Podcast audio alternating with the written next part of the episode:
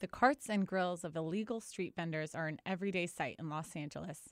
Many vendors say they are tired of being harassed by police. Today, they went to LA City Hall to call for legalizing their businesses.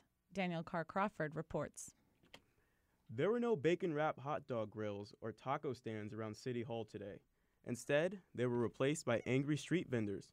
The target of the protests was the LA City Council, which has failed to pass a motion recognizing street vendors as legitimate businesses. Isela Gracian of the East Los Angeles Community Corporation organized the protest. She emphasized how important street vendors are to the Los Angeles economy. We really are um, pushing the city to be more creative and not only on their own, but engaging citizens in developing those creative ideas. Gracian says that there are over 10,000 street vendors in Los Angeles. And for many of the vendors, sales from food carts are their only source of livelihood. For the most part, the people who sell on the streets, it is their livelihood. They've been locked out of the formal job uh, workforce, and this is how they've been able to um, somewhat survive and help their families survive. Many of the street members are undocumented immigrants.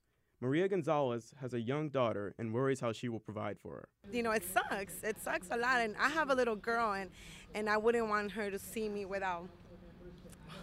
I'm sorry. I wouldn't want her to grow up without me, you know? And it sucks, but what else can we do?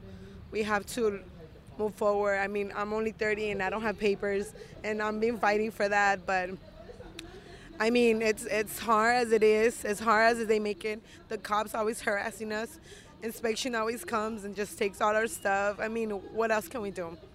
A motion to legalize street vending was introduced in November. A report was supposed to be issued within 90 days, but the deadline has since passed.